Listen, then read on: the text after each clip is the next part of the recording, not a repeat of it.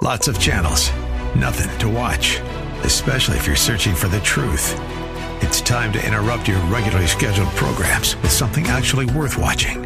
Salem News Channel. Straightforward, unfiltered, with in depth insight and analysis from the greatest collection of conservative minds like Hugh Hewitt, Mike Gallagher, Sebastian Gorka, and more. Find truth. Watch 24 7 on snc.tv and on Local Now, Channel 525. This is Cornerstone Connection, the radio ministry of Pastor Gary Hamrick of Cornerstone Chapel in Leesburg, Virginia.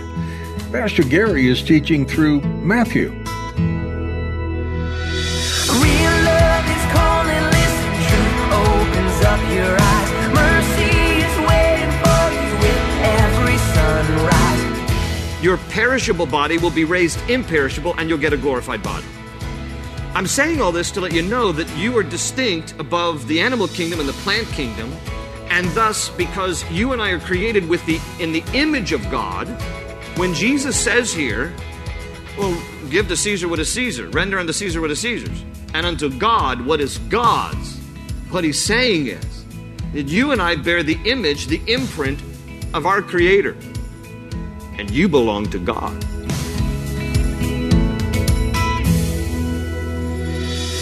God created humans with a specific design. We don't look or act like the animals or the plants. The rest of creation doesn't have the level of intelligence and conscience that we have. In today's message, Pastor Gary will remind you that our design was on purpose.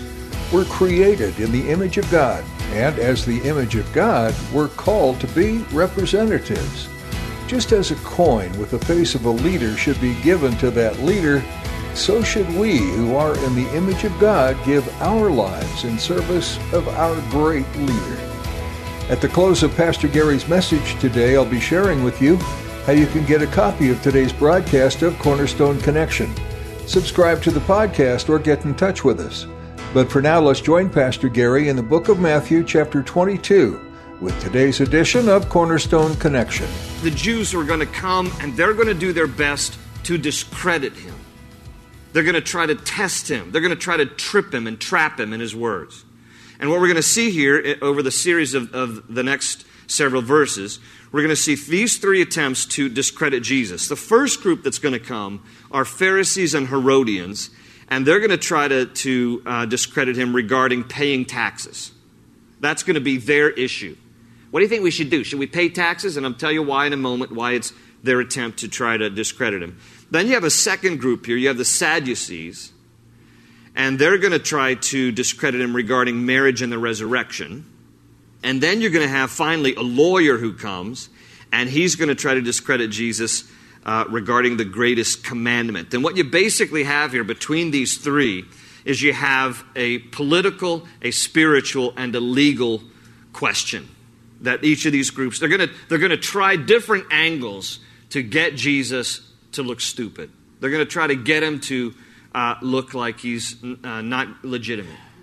And so here comes the first group. Now, again, when you start here at verse 15, we see the Pharisees and we're going to see Herodians, and they come together. Now, they are strange partners in crime because the Pharisees and the Herodians never got along. Okay? The Herodians were a political group of Jews who supported King Herod, the Herodian dynasty. The Pharisees are a religious sect that were separatists. The Pharisees thought that they were better than themselves than anybody else. That's why when you talk about somebody who has a Pharisaical attitude, they're usually they're just judgmental towards others. They think they're better than anybody else. That's the Pharisees, and they never got along with Herodians because the Pharisees felt like you can't like King Herod, you can't be loyal to the Herodian dynasty, and and still you know claim to be a good Jew. They never got along. Isn't this interesting? When they don't when they when they don't like Jesus, they're going to partner up, and so here they come together.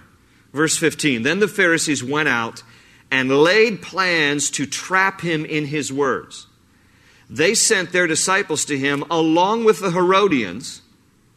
And here's what they say Teacher, they said, we know you're a man of integrity and that you teach the way of God in accordance with the truth. Like they're just buttering him up. Can you picture this scene here? We know that you are a man of integrity. Oh, surely you are. I don't know why I just went British on that, but anyway. And, and that you teach the way of God in accordance with the truth. You aren't swayed by men because you pay no attention to who they are. Tell us then, what is your opinion? Is it right to pay taxes to Caesar or not? So here comes the tax question Is it right to pay taxes? And Jesus, it says, knowing their evil intent, said, You hypocrites, why are you trying to trap me? Show me the coin used for paying the tax. They brought him a denarius, and he asked them, Whose portrait is this, and whose inscription? Caesar's, they replied. And then he said to them, Give to Caesar what is Caesar's, and to God what is God's. And when they heard this, they were amazed, and so they left him and went away. Now, here comes this question about taxes. And, and the issue here is the Herodians believed, because they supported the Herodian dynasty, you ought to pay your taxes.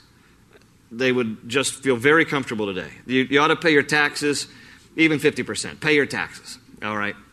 And by the way, paying taxes in the United States of America is part of the privilege of living in our free country.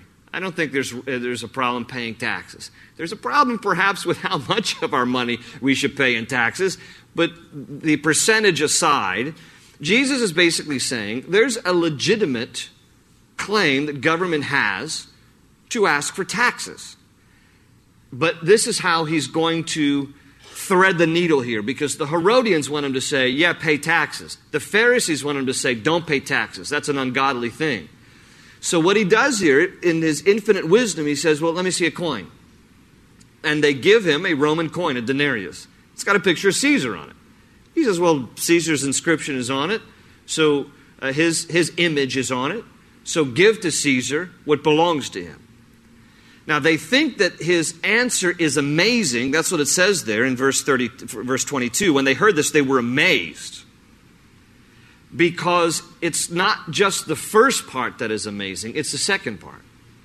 They would have been enough for Jesus to simply say, Well, whose image is on the coin? All right, it's Caesar's. Then why don't you give to Caesar what belongs to Caesar? It's the second part that is equally as amazing. Because he says this Give to Caesar what is Caesar's, and give to God what is God's. Now, look, the coin had the image of Caesar, so the coin belonged to Caesar. But who has the image of God? We do. We have the image of God. The Bible says in Genesis chapter 2 that we were created in the image and likeness of God. You are distinct as part of the human race above all of the rest of God's creation. When God created the plant kingdom, the plant kingdom was not created with the capacity to know or to think or to worship God. It's a plant. When God created the animal kingdom on the sixth day, the Bible says in the Hebrew, in the Genesis account, that He created them with nephesh. He said they were a living creature, and the Hebrew word is nephesh, and it means soul. God created animals with a soul. Now, don't send me emails later and say, Does this mean that my dog's going to go to heaven? I don't know. but uh, that's because nephesh, a soul, is the seat of your will and emotion. It is, it is the seat of your mind, will, and emotion. And an animal has nephesh. An animal has a mind. Your dog has emotion. Cats aside, all right? they were God's experiment, all right? And, there, and whenever you see in the Bible good versus evil, now you know. Dogs, cats. Anyhow. But your dog shows emotion, expresses emotion. Your dog can get angry. Your dog can get sad, can get scared. They have nephesh. They have a capacity to think and to feel, and even somewhat to reason. Versus the fern on your porch, okay? It just sits there like a fern. It can't think, it can't reason, it has nothing. But when God created human beings, mankind, He created them as a higher order. He created the male and female in His image, God created them, the Bible says. That word image means the essential nature of God. It is the Hebrew word selem. The essential nature of God is spirit. And how you differ from your dog, which differs from your fern, is because you were created not only with a soul, with your mind, will, and emotion, the capacity to think and reason and feel, but also with a spirit. And that spirit then is the image and the imprint of God so that when you die and you know Christ as your Savior, your spirit, which will also contain your soul, your mind, will, and emotion, goes to be with the Lord. The only thing that doesn't go to be with the Lord is your body. That returns to dust. And even then, the Bible says, your perishable body will be raised imperishable and you'll get a glorified body. I'm saying all this to let you know that you are distinct above the animal kingdom and the plant kingdom. And thus, because you and I are created with the, in the image of God, when Jesus says here, well, give to Caesar what is Caesar, render unto Caesar what is Caesar's, and unto God what is God's, what he's saying is that you and I bear the image, the imprint of our Creator, and you belong to God. Now, to them, obviously, what he's saying is go ahead and pay your taxes to Caesar, but you give your life to your Creator because you bear the image and the imprint of your Heavenly Father. And that's what God is saying to all of us as well. Like you bear the image of your Creator. And God wants to have relationship with you. And so He calls us into that personal relationship with Him because we bear His image. We are created in His image and in His likeness. And we are distinct above all the rest of creation. And that's why on the sixth day, after God created man, He didn't just say it was good, he said it was very good because he looked at us as the jewel in the crown of his creation. And you are precious to God, and you are loved by God, and you are created in his image, and therefore, bearing his image, give your life to God because he's the one that gave life to you. So he goes on now, and another crowd, another group address him. Verse 23 That same day, the Sadducees, who, were, who say there is no resurrection came to him with a question. Teacher, they said, Moses told us that if a man dies without having children, now follow this. This is, this is a bizarre train of thought. It's a hypothetical situation, but here we go. Moses told us that if a man dies without having children, his brother must marry the widow and have children for him. Now, there were seven brothers among us. The first one married and died, and since he had no children, he left his wife to his brother. The same thing happened to the second and third brother, right on down to the seventh. Finally, the woman died. Now, then, at the resurrection, whose wife will she be of the seven, since all of them were married to her? All right, time out just a moment. First of all, the Sadducees were a sect of Jews, and it tells us right at the beginning here they believe that there's no resurrection. They don't believe in the resurrection of the dead. They also, by the way, didn't believe in angels. And this is an easy way to remember their name. The Sadducees were so sad, you see, because uh, they had no belief in the resurrection. They had no belief in the angels. They were just the, the downers the Doug and Debbie Downer of the day. They're just like, we don't believe in any of this stuff. Now, here's what's so ironic. Okay, so check this out. You don't believe in the resurrection, and yet you're going to ask Jesus a question about whose wife this woman is going to be in the resurrection. You don't even believe that there's going to be the day when the dead will rise, so you're asking a question, and you don't even believe the basis of your own question. How ridiculous is this? It would be like well, uh, several weeks ago, I was downtown in D.C. in Georgetown, coming out of the Apple store, and there were some, there were some guys with clipboards and green shirts and across Greenpeace. Some, some of the, my favorite people. Just save the world and save whales and save the spotted owl, you know, and all this stuff.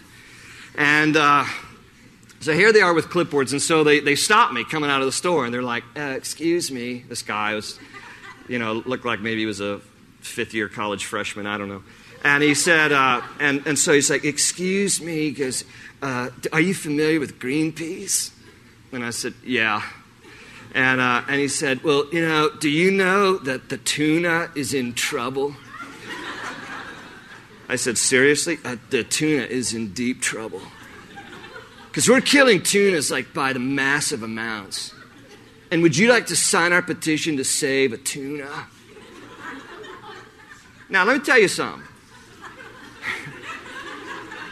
He's saying all this to me, and I'm like, you know, you're making me really hungry.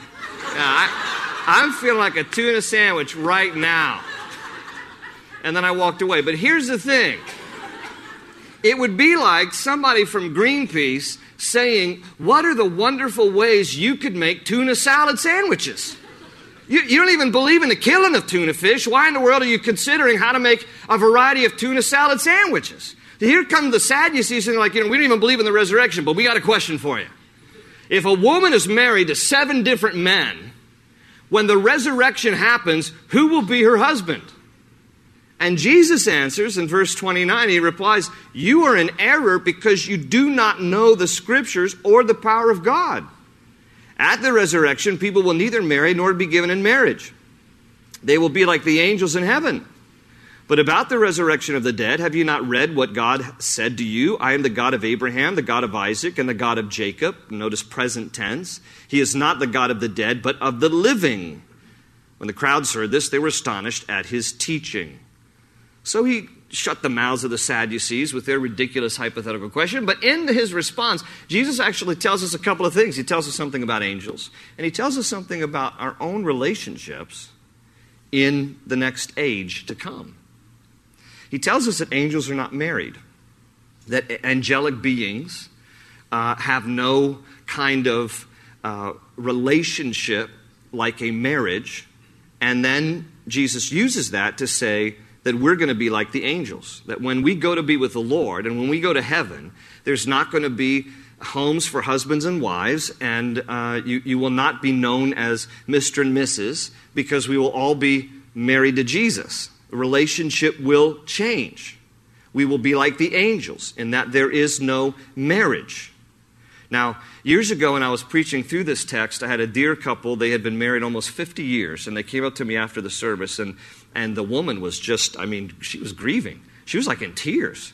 And she goes, I love my husband so much, and I can't believe when we go to heaven, I was looking forward to being with him, and we're not going to be married. And, you know, this, this is very troubling. And I, and I had to try to encourage her that even though that sounds so sad, uh, that sounds so sad because you have a good marriage. There's going to be some people when they get to heaven who have no problem with this passage. And I had to just encourage her. I said, Look, you, you just have to realize it'll be different. But everything in heaven is better. Everything in heaven is better. So even though we can't imagine right now, surely you will know your loved ones, you will have friendship and fellowship with them, but it will be different.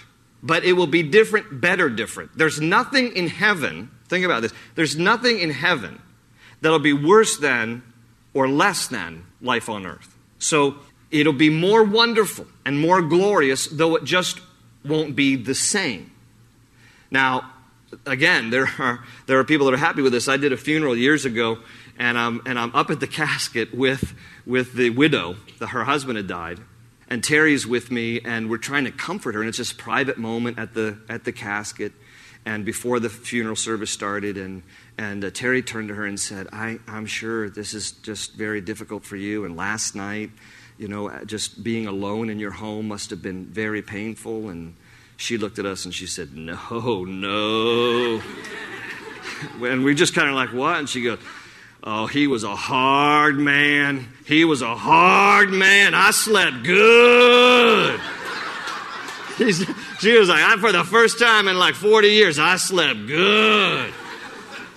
and uh, anyway, it was just a little strange. We kind of look at each other like, well, I don't, I don't know what to say. That's great, you know, and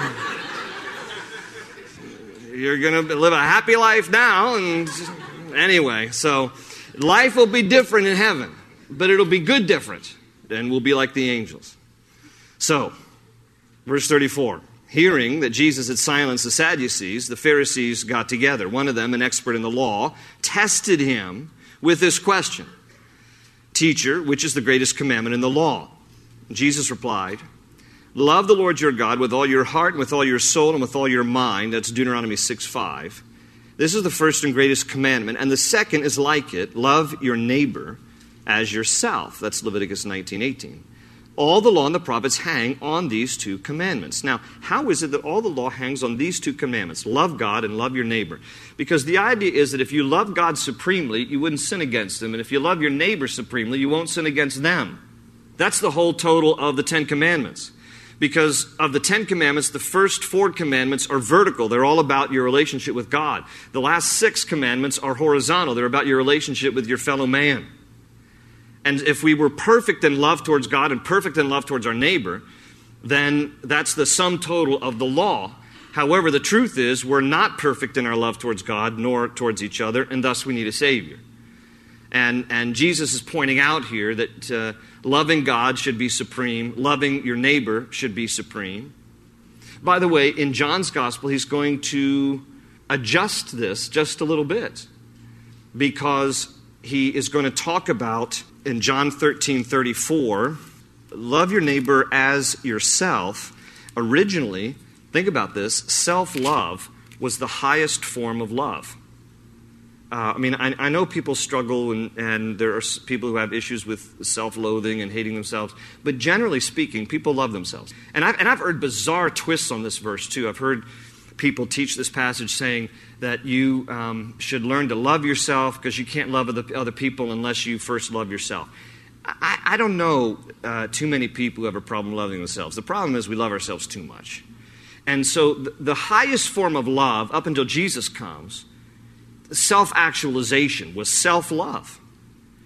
So love your neighbor as yourself. Jesus comes along, however, in John 13 34 and he says, A new command I give you love one another. Listen, as I have loved you, so you must love one another. And by this will all men know that you are my disciples, if you love one another.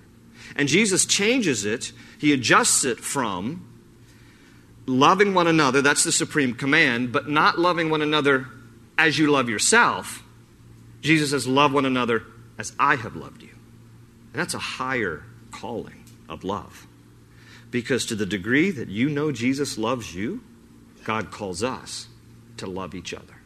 That's a high calling. And so, let's finish up this chapter. Verse 41 While the Pharisees were gathered together, Jesus asked them, What do you think about the Christ? Whose son is he? He's just trying to test their knowledge of who he is. The son of David, they replied. He said to them, How is it then that David, speaking by the Spirit, calls him Lord? For he says, the Lord said to my Lord, Sit at my right hand until I put your enemies under your feet. If then David calls him Lord, how can he be his son? No one could say a word in reply, and from that day on, no one dared to ask him any more questions. Here's basically what Jesus said. Yeah, you know, if, you, if you've been put in your place time and time again, let's just stop asking them questions.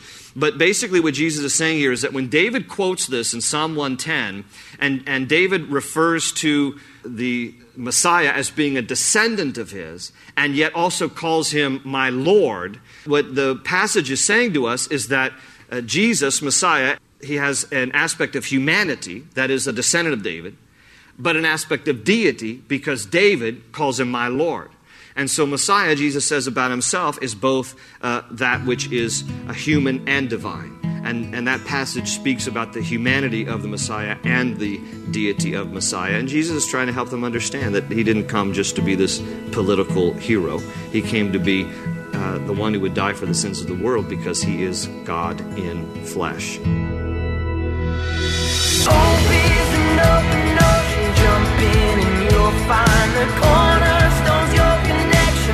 Towards your new life. Thanks for joining Pastor Gary today for this study in the Gospel of Matthew on Cornerstone Connection. If you'd like to hear this teaching again or explore additional messages, visit cornerstoneconnection.cc and click on Teachings. You can download our mobile app too while you're there. It's under On the Go. Do you live in or near Leesburg, Virginia? If so, we want to invite you to join us for church at Cornerstone Chapel. We're meeting each Sunday in person at 8:30 and 11:45, as well as on Wednesdays at 7 p.m. CornerstoneConnection.cc is the place to get all the information you need, along with directions to our campus. You can also see what's going on during the week and what Cornerstone Chapel offers in the way of small groups, youth ministry, and more. And you can meet the staff. If you're not able to join us in person right now, that's okay. We're live streaming each Sunday and Wednesday service at cornerstoneconnection.cc. If you have any questions for us, or if you'd like to share a prayer request, please connect with us at prayer at cornerstonechapel.net. That's prayer at cornerstonechapel.net. Well, that's all we have time for today. Thanks for joining us to study Matthew, and we hope you'll tune in again to learn more about Jesus. That's right here on Cornerstone Connection.